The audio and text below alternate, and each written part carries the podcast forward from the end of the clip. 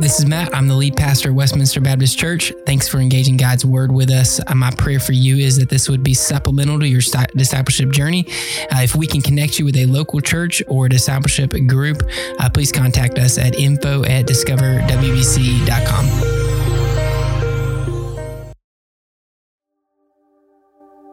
I was talking to a uh, someone who worked at a grocery store from uh, we were talking about after the second service and and they said, you know, a lot of times at a grocery store, you say, after after they give you your bags and you pay, you know, happy holidays. And uh, the tip, you know, a lot of times the response is what? Merry Christmas, right?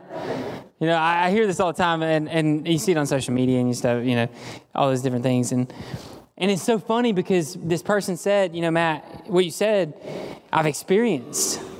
And what happens is, you know, like happy holidays, and you get these Christians, and they're like, no, it's Merry Christmas. And you're like, whoo. I apologize. And it's like, all of a sudden, Merry Christmas is just like really grumpy Christians. And, and Merry Christmas, you know, and so I was thinking about what, what would you do if you had 28 days to live?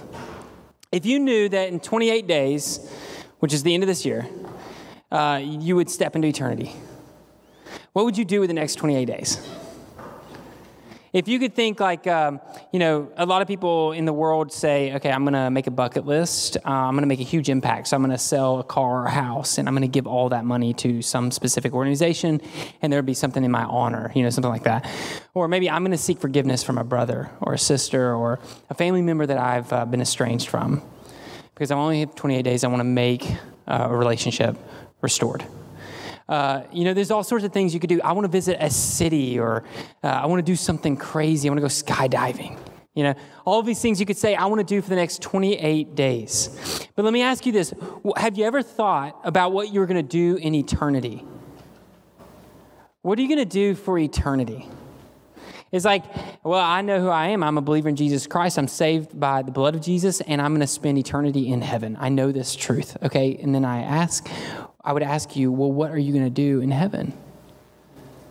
What are you actually going to do? Have you thought through that? Have you studied it? Have you read up on these things? Because I would ask you this if you have 28 days to live and you say, I would like to do all these things, are all of those things worldly things or all of those things heavenly things? It, when we think about like what I have time to do, what I have left to do, I, I only have these moments. Would I want to do things on earth like I will in heaven, or will I want to do things on earth like other people on earth do? And then if you can decipher between the two, if you can say, okay, this is what is of heaven, this is what is of the world, these are the things I want to do. Let me ask you this what have you done for the past 28 days of your life? I mean, tons of people will say, you know, if you only had one day to live, what would you do? Another way to say it would be this if, if uh, Paul, if I offered you $15 million, would you take it? no. All right, is anybody else? Anybody else? no, I'm kidding. If you, say, if you were to say yes to this, then my follow up question would be this if, I, if you could only live for one day, but I gave you $15 million, but you were guaranteed to die tomorrow, would you still take the $15 million? Most people would not. Right? And so then the question is is your day worth more than $15 million? And now, and that's a worldly question, y'all. But in a heavenly response, we have to look at our lives and go, Am I going to live on earth like I will for eternity? And is it worth it? Is the death of a Savior, the death of the God of the universe, worth your very day, like every single day? He gave up his life so that you might live today. He gave up your, his life. He died so that you might live. And so today I'm starting to look at my life going, okay, what have, what have I done with yesterday? What will I do with today? How will I live my life today that is different? Because I know Merry Christmas is not just an expression, it's a life. That He gave me life. That baby in a manger was new life representative of my new life. So Merry Christmas. Merry Christmas. It's more than an expression. It's more than an expression. And so, you know, you think about that, that, that cashier that says to you, Happy Holidays, and you got the Christian, the, the grumpy Christian that's like, It's Merry Christmas. And I'm like, man, here's the problem there's a disconnect between what you're saying and what you're doing. What you're saying is Merry Christmas. And what is, what is Christmas? Is Christmas not love and joy and peace and hope, promise of new life and death, promise of freedom and forgiveness instead of guilt and judgment and shame? And if it is those things, when we say Merry Christmas, if we're speaking Merry Christmas with death, then aren't we just lying to the people? Aren't we really not saying Merry Christmas, but aren't we really saying, You're dumb, you're wrong? Man, what if your Merry Christmas embodied Christmas? What if we didn't have to just say it? What if we lived it? What if it was like John chapter 5, verse 24? Look at it with me. John chapter 5, verse 24. And as you turn, I want you to be able to walk away knowing this that we should live during Christmas like heaven came down, like heaven actually came down, like Jesus actually came to the earth. We should live this Christmas season different because Jesus came to earth. John chapter 5, verse 24. Truly, I tell you, anyone who hears my word and believes him who sent me has eternal life and will not come under judgment, but has passed from death to life. Truly, I tell you. This is Jesus, uh, he uses this over 70 times in the New Testament. And in those uh, over 70 times, it's sometimes just with one amen, sometimes with two. The word is a Hebrew word translated into Greek, transliterated into Greek, and then ultimately used in English. We still retain a similar pronouncing of amen. We say amen at the end of what? Prayer, right? Jesus is similar. He says amen when he's concluding a point. Uh, th- in this case, in John chapter 5, he says it three times. If you look in your passage, you'll see it three times. He says, Truly I tell you, truly I tell you, truly I tell you. But in that, he actually is saying amen twice amen, amen. But in many contexts, he only says it once. Now, the point is not how many times he says these words. The point is this what he is, he's making an exclamatory statement, he's making a definitive statement. It's like summarizing everything together to say, Y'all, this is the truth. Truly, I tell you. You got to believe this. Believe what I'm about to say. This is a main point that he's focusing in on. So he says, Anyone who hears my word and believes him who sent me, anyone who hears my word. Now, there's power in Jesus' words, there's power in the word of God. You think about, look around you, everything, every single thing you see around you was created by Jesus' words. The breath you have in your lungs and the blood that goes through your veins was created by Jesus' word. He breathed life into existence, and if he can breathe life into existence, then he can also bring new, breathe new life into existence. Take you from death into life and speak freedom in the midst of a place that speaks judgment and condemnation. So Jesus has power in his words. For instance, we see power in his words in John chapter 6 verse 63 where it says the spirit is the one who gives life. Now, the spirit is the one who gives life. Now, watch this. The flesh doesn't help at all. Now, what do we do at Christmas? We want the flesh to bring the life, right? We're going to give you gifts. We're going to give you food. We're going to give you people and events and places and parties to go to all day long. We got a bunch of flesh to give you life. But the scripture says the Spirit is the one who gives life. Now, now watch what it says at the end of this. It says, The words that I've spoken to you are spirit and are life. Now, Jesus' words are the spirit that is transforming you. The Word of God and the Spirit of God are never going to contradict each other. In fact, they work together to transform you in your life. And so now Jesus is transforming you by His words. It's further uh, uh, elaborated in John chapter 15, 15, verse 3, where it says, You are already clean because of the word I have spoken to you. You are already clean because of what? The word I have spoken to you. God is cleansing you by His word. God is cleansing you by His words. So he's giving you new life by his word and he's cleansing you by his word. Now you look back at this passage, John chapter 5, verse 24. Now check this out.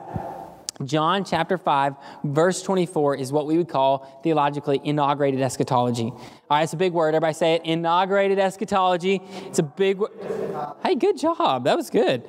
Now, inaugurated eschatology is just, it means something like this already, not yet or already not yet fully. So here's what it means you are already saved, and you're not yet fully saved. You are already alive, but you're not yet fully alive. And you're like, well, I'm fully alive. Well, I'm talking about eternal life. So you already have eternal life. But there is some aspect into which we're waiting. Look at the end of this passage, chapter 5. At, the end of it, it says that we're waiting the, uh, the resurrection. The dead are waiting for Jesus to speak them back into life, right? So there's this waiting, but yet we have it, and it's called the inaugurated or already not yet. Now, here's what's cool for you the physical life that is to come when you say, Matt, when I pass away, I know I'm going to spend eternity in, in heaven with God, has been promised to you now in the spiritual life. Is that our spiritual life was dead and now it's been raised to life, and you now are alive spiritually. And that is a down payment. It's like a, a promise, it's a preparation for what is to come, that we're going to have eternal physical life. So now you have eternal physical life and eternal spiritual life that comes together for eternity in heaven. So today, you operate with the understanding in your mind that you were dead and now you are alive spiritually. That what God has promised has become true for you in your life. That Merry Christmas is more impactful than a than simply a phrase or expression, but it's a reality for you. You're alive. And, and I think anybody that knows this, the person that might know this the best is the disabled man who was uh, continuing to kind of shuffle into a pool to try to um, to try to cleanse himself, to try to heal himself. He continued to get in the pool of Bethesda, trying to heal himself. And then Jesus comes up to him. He's like, you, "Do you want to be healed?" And here's what Jesus eventually speaks over him. He says to this disabled man who has sought so long for healing, Jesus speaks over him, "Get up, pick up your mat, and walk." Jesus' words are powerful. So we think, you know, that to that person who's spoken to you, happy holidays. Or to that person who said, man, you know, the Christmas is not about Jesus, it's about gifts and all these different things. To that secular company that you're frustrated at because they're all about holidays and not about Jesus. Let me, let me tell you something. There's not, a much, there's not a ton of power in the words Merry Christmas. But there's a ton of power in the word of Jesus. They need to hear Jesus' words. They need to hear the word of God spoken over their life. They need to see the word of God embodied in your life. They need to see that Merry Christmas is not just a phrase, it's a way of life. And what way of life is it? Death to life, judgment to freedom.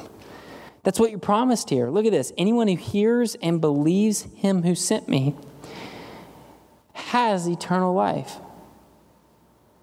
You hear the word of God and you believe these words about who God is, has eternal life. That means that you sitting right here, right now, are experiencing on earth what you will forever experience in heaven. That Christmas is literally heaven on earth. That expression means that you believe that Jesus Christ is the presence of God in our presence, came here into this world and brought the presence of God back to this place, that we're experiencing heaven on earth.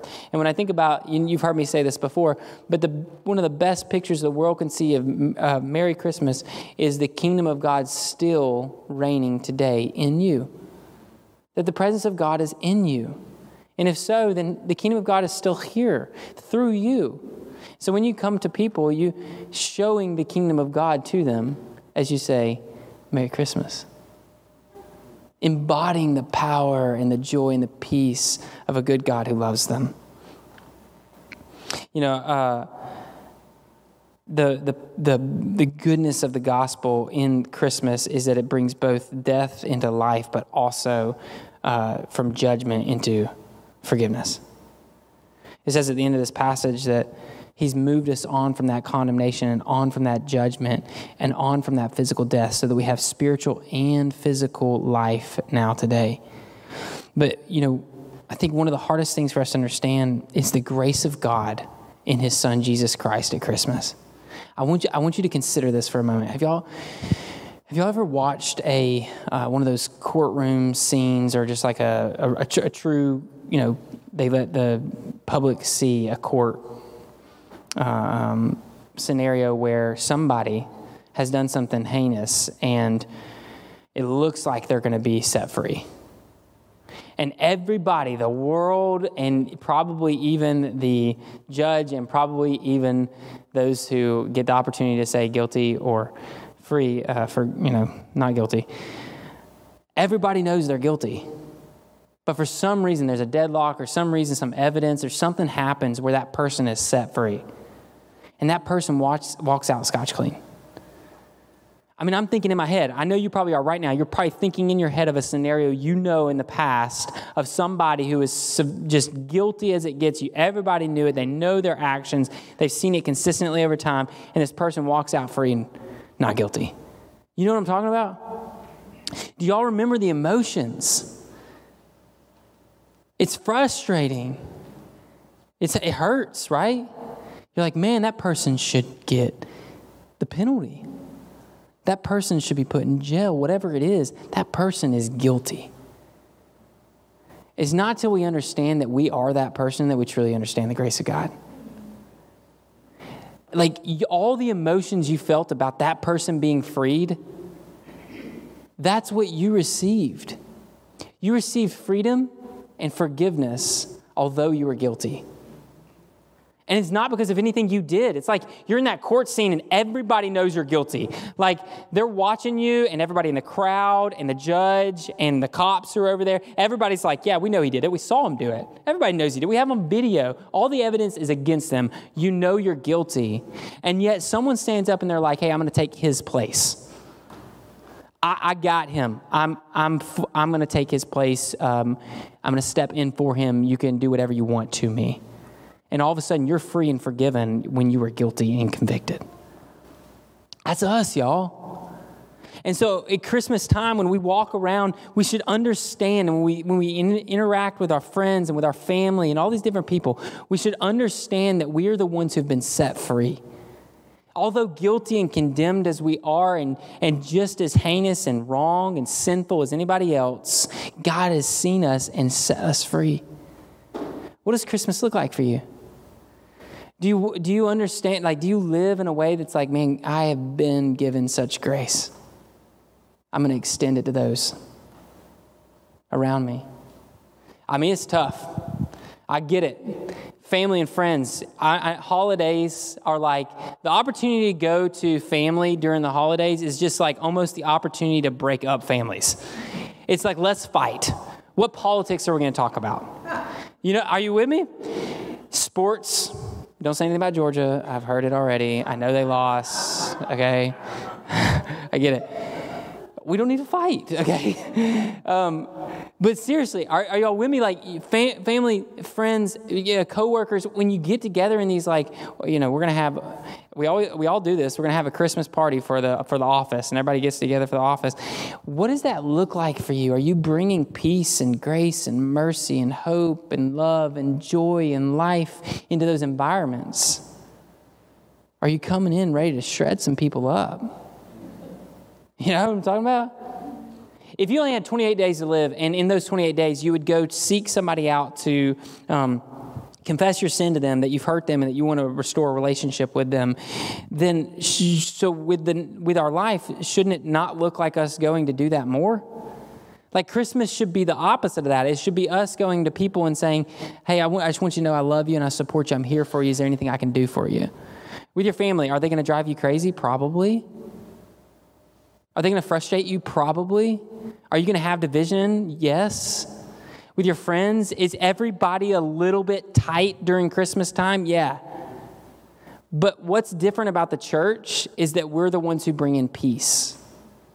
We're the ones that bring in a bit of joy.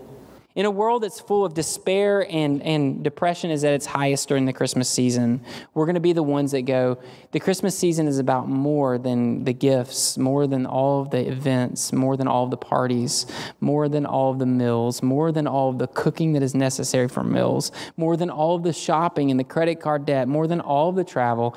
Christmas is more than that for us. It's life. And so we're going to those environments going, hey, I know you're busy. I know you're stressed. I know you're overworked. I know you have way too much on your plate. But I just want you to know Jesus loves you. I just want you to know that He has more for you than the pain of this world. And I just want to model that for you.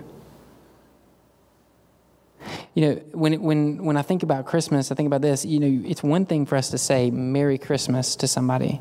It's another thing for us to say, I'm not going to be a part of the, the world's rules for Christmas. I'm not going to be overworked. I'm going to take a step back, actually. If Christmas is about being with Jesus, then why do we spend all of our time not being with Jesus? If it's about the presence of God coming to be with us, then why would we not want to be with the presence of God? The world is so good at this, and don't be deceived. Christians are good at this too. Christians are good at ruining Christmas. We're just good at making everything about things other than Jesus. Let me give you like a really clear example of this. On Christmas Eve, this is revolutionary and it's going to make some people mad, and that's totally okay. On Christmas Eve, we're pulling back a little bit as a staff. It's the biggest Sunday of the year. This is the time where I should bring in the infantry. This is the time where we should have the biggest stuff on stage for all the consumerist people who want to come in here and it be just amazing. But we're actually going to pull back a little bit. In fact, at the six o'clock service, come to it. It's going to be awesome because we're going to worship Jesus. But the six o'clock service, you know who's going to be here leading it? The staff because all of our volunteers are going to have the night off to be with their families and to worship King Jesus without any responsibilities. Because we want to model Christmas to you.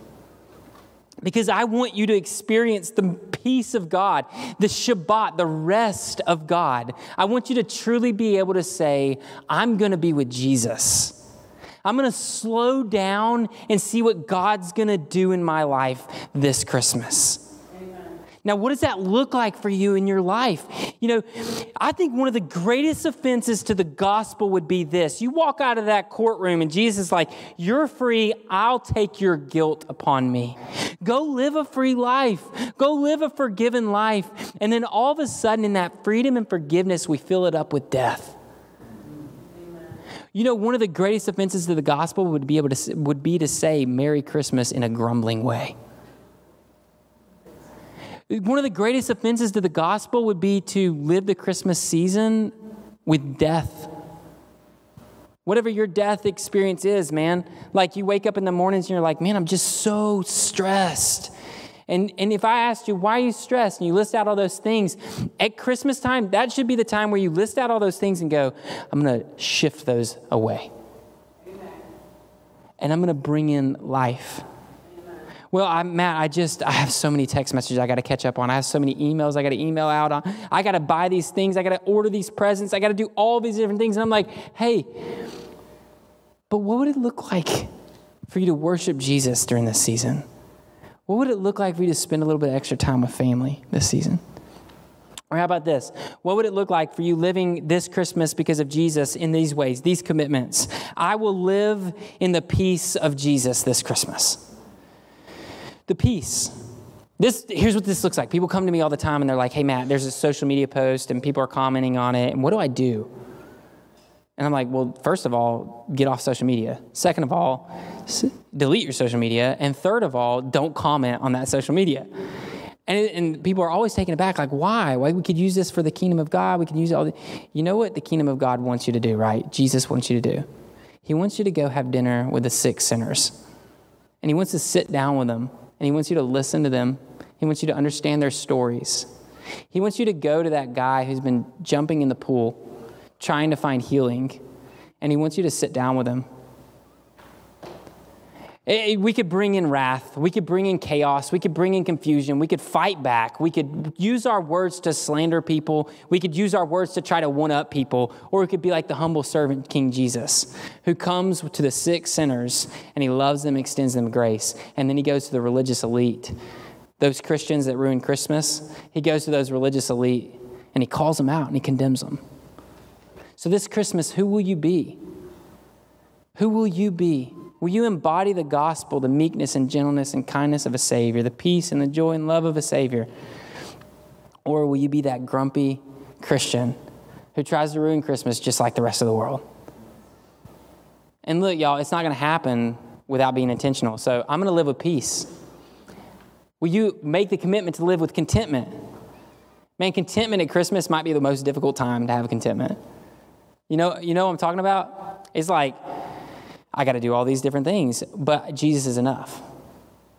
I've got to spend all this different money, this money, but Jesus is enough. I've got to, you know, look at all this. Somebody comes up to you and they're like, man, look at all this food I've got on my plate. And you're like, no, actually, that just looks like a, that looks like gluttony, is what that looks like to me. I'm content with what I have. But look at all these gifts I'm giving my, my, my kids. Well, I, I can't give my kids that, but I'm content with what I can give my kids because Jesus is enough. And you're teaching your kids so much more. I, because Jesus is enough, I don't have to have all these things, so I will live in the contentment of Jesus. I will live in the joy of Jesus. When the world is in depression and despair, uh, anxious as it may be, and falling into all of the you know devices of this world, like alcohol, drugs, uh, drunkenness, and drugs, uh, peak during this season. People running to those things rather than running to Jesus. And in that, you see all of this, this death, man and you, you look at it and you, okay, how are we going to be different? We're going to show the joy of the Lord, which means I need to be present with the Lord. When Jesus woke up early in the morning, it was because he had a battle in the afternoon. You know what I'm saying? When Jesus was praying in the garden, it's because he knew he was about to battle Satan on the cross. We, prep, we prepare our lives for the despair and the destruction of this world by being with the Lord. So if you know that Christmas is going to be divisive, if you know it's going to be chaos and confusion, if you know it's going to be hard with your family, aren't you praying in the morning, Lord, give me the peace? Give me the grace that I need. I'm going to live with the joy of Jesus. I'm going to live with the gentleness of Jesus. Matthew chapter 5, 1 through 10, Jesus speaks of his beatitudes. The way of life, the way of Jesus is going to be with meekness and gentleness a gentle Savior in, at Christmas? What would it look like for you to be gentle at Christmas? Gentle to your kids. Hey, if there's a time where kids get a little crazy, it's Christmas. They're getting gifts, they're letting out of school early, they're watching movies at school, they're getting candy every day. I mean, they are crazy at this time. Not my kids. Everybody, I'm kidding. These my yeah, my kids. Um, but Everything's hectic. Everybody's a little stressed. Gentle. What would it look like for you to live with the humility of Jesus at Christmas time? You know, I, th- I think that this world, when I think about the world like propping themselves up, it's like the world wants to prop themselves up, and yet Jesus let others prop him up. He didn't prop himself up. Yeah, Jesus didn't write any of the books of the Bible. He was the spiritual author. He spoke those words into existence, but he let human authors do it. One of the, you know, in Scripture, Jesus, when he alludes to himself, everybody wants him to say, Well, I am God, I am Lord. He, it, people want him to say, I am all of these different things, but do you know who he lets speak the truth? his fallen, broken, jealous, not humble follower Peter. He says, Hey, what, what do you, who do you think I am? And Peter gets to say who he is. We, you know, does your family want to keep up with the Joneses or live in the way of Jesus? Do you want to at Christmas live in the way of Jesus or do you want to prop yourself up and do all the things of this world? Merry Christmas is more than an expression, it's a way of life. So here's some practical ways. Constantly saying in your life, Lord, I have enough in you and from you. Let this be the prayer of your heart every single morning when you wake up. I have enough in you and from you. I'm good. I don't need anything more. I don't need more food. I don't need more gifts. I don't need more money. I don't need more space. I don't need more time. I don't need anything more. Look, you don't need more time. You need to manage your time better. You have the same amount of time as I do. We got 24 hours, and I got a baby that wakes up three times in the middle of the night. I'm tired. But I don't need more time.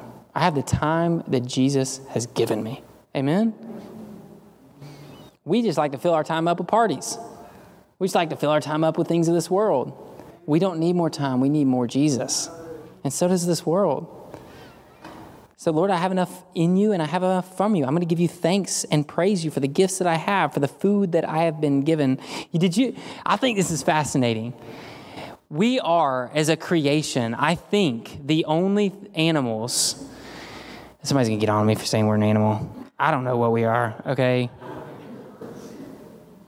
We are the only creation that assembles food. Now, I think that Pumbaa does it in Lion King when he has the um, all the different insects. He does it's hilarious. But in real life, you've never I've never seen a monkey take some peanuts and some bananas and go, "This is peanut butter banana. This is delicious." Right? Ooh, that's delicious.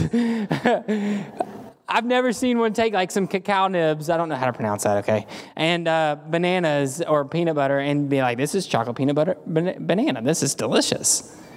Humans have been given this opportunity with our minds. It's unbelievable what God did with us, where we sit down at a feast where there's like brown sugar and salt and sweet potato all mixed together. And it's delicious. You know? No other animals are doing that. They're like, hey, Jimmy, give me some more of that brown sugar for my grub. It's not happening. And you may, may you may be like, Matt, this is ridiculous. You're, I know, I understand. But don't forget the simple things.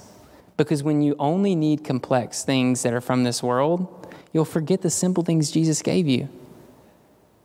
We want to find what this world has in all of its complexity and smart and money and fame and all those different things that are just like, whoa, can you believe this? But sometimes a dumb phone's better than a smartphone. You with me? I bet a pager would give you more life than your iPhone would. Yet the world created the iPhone and thinks you need it. The newest and latest and greatest for Christmas. You probably need a pager for Christmas. I'm just shooting you real, like real talk you want to experience Jesus, you probably need less, not more. Contentment, not more. And so now we come back to this and it's like, okay, God, I want to set some time aside to be with my loved ones. Because if I had 28 days to live, you better believe I'm going to go spend some of that time with my grandparents, my parents, and my, my close siblings. Right? I'm going to Georgia and I'm going to Arkansas, and then I'm going to preach the gospel like crazy to you okay? Because I want to spend some time with those people who've invested, me, invested in me for my entire life. I'm going to set aside quiet moments with loved ones this Christmas season because I know I would do it if I was about to die. I want to live like eternity because I know in eternity I'm going to spend time with my brothers and sisters in good, authentic relationship. What if you led your family to serve the under resourced in some capacity? To show them what it looks like to live with the heart of Jesus. And the heart of Jesus is to care for those who are under resourced and uh, under supported, and under protected.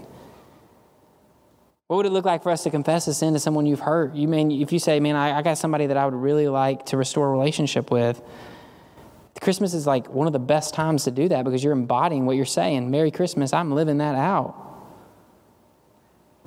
I think one of the most countercultural ways you could live during Christmas time would be to take a fast. I'm not calling you to a corporate fast, we did that in October. But if you want to be radically different than the world, countercultural, skip out on some of them parties. Skip out on some of the extra drinks. Skip out on some of the extra food. Skip out on some of the extra gifts. Because I'm content. I have what I need, and I need nothing more. Jesus, you're enough. So maybe you consider the seven fast, or maybe you consider something similar to it. If you need help with this, I would love to help you with this. I want you to know the way of Jesus and be able to live in the way of Jesus. Here's the only thing I'd, I'd just ask deeply of you don't say Merry Christmas until you understand what it looks like to walk out of that courtroom, free and forgiven, experiencing the life of Jesus, eternity on earth, the kingdom of heaven in this place, so that you can look at somebody and say, Merry Christmas. I hope you have peace. I hope you have rest. I hope you have joy. I hope you have love. And I'm going to be the first person to show you what it looks like. So maybe this Christmas season, you don't even need to say it. Maybe you make a full commitment to just live it. And the people around you are going to look at you and be like, What is up with you? Why are you being like this? And you're like, Because I went from dead to alive. because a humble king born in a manger changed my life. So, Merry Christmas. So, here's my gospel response for you as the band comes. Would you pray for each other? Pray for yourself and pray for others that you would be radically transformed by John chapter 5, verse 24, that you've come from death into life because of the faith that you have in Jesus Christ. That it would change the way that you live this Christmas season out. Would you ask God to reveal life in Jesus to you? You know, John Mark Comer says this. He says, if you want to live like Jesus, then you're going to have to live the lifestyle of Jesus. You don't get battling and winning against Satan without fasting in the wilderness. He was fasting. You don't get Jesus on the cross faithfully sacrificing for you, sinners as we are, without him in the garden saying, If it's your will, I'll do it. But I need to know it's your will. Right? Victory comes in prayers. The lifestyle of Jesus is going to transform you. And don't just wake up one day and say, I'm going to live like Jesus. You're not going to live like Jesus until you take up the lifestyle of Jesus. Prayer, meditation, being around those whom love King the Father. All these things of the way of Jesus, the patterns, the fasting and the seclusion, the solitude, all of these things are the way of Jesus, and they're going to be your Christmas season in God's grace, hopefully they will be your Christmas season.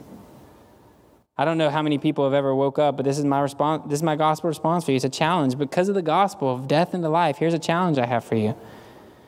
When you set out your Christmas season, has anybody ever don't don't raise your hand. I'm just letting you think about this. Have you ever looked at your calendar and been like, okay, I'm going to make sure that this season I have as much Sabbath as possible. I'm going to give less gifts and more provisions, more resources to those who are under resourced. I'm going to serve more rather than going to more parties. I'm going to cook less for people who eat too much, and I'm going to cook more for people who eat too little. And you start looking at all those things and going, I'm going to schedule in the way of Jesus because I've been scheduling in the way of the world. What would your Christmas look like? How would you do it differently? if it was modeled by the way of Jesus. And then finally, there may be somebody in here today, and if you are, I ask for you to consider the words of Jesus. Would you hear and believe Jesus' words? They will transform your life. They will transform your life. If you're depressed today, if you're in despair today, if you're stressed today, if you're overwhelmed today by Christmas, then you've missed Christmas. Because Christmas, Jesus offers you peace.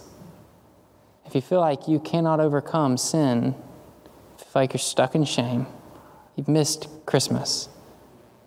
Because you are the convicted felon walking out of the courtroom, freed and forgiven by a Savior who is willing to sacrifice his life for you. He loves you. Would you believe in him? Let me pray for you I'll be over here if you'd like to pray or talk. I would love to talk to you. Father, we love you. We thank you for your word, which is powerful to save and to lead us to salvation through your Son, Jesus Christ. I pray that it would cleanse us from all sin and lead to a powerful proclamation of life over physical death, just as you rose up your Son, Jesus Christ. So, Father, give us life today. Would you send us out of this room with a joy and a peace that the world has never seen before as they see you in us? Would they ask, What has changed? What has happened? And we'd be able to point them to you. We need you because we can't do this alone. It's not our work, it's your work in us. And so, Father, do in us what we cannot do in ourselves. We love you and we trust you and praise you in your Son's name. Amen you have any questions about the sermon or would like to know more about following after Jesus, uh, please contact us and we would love to talk more about your relationship with Christ and how you can grow in your spiritual journey.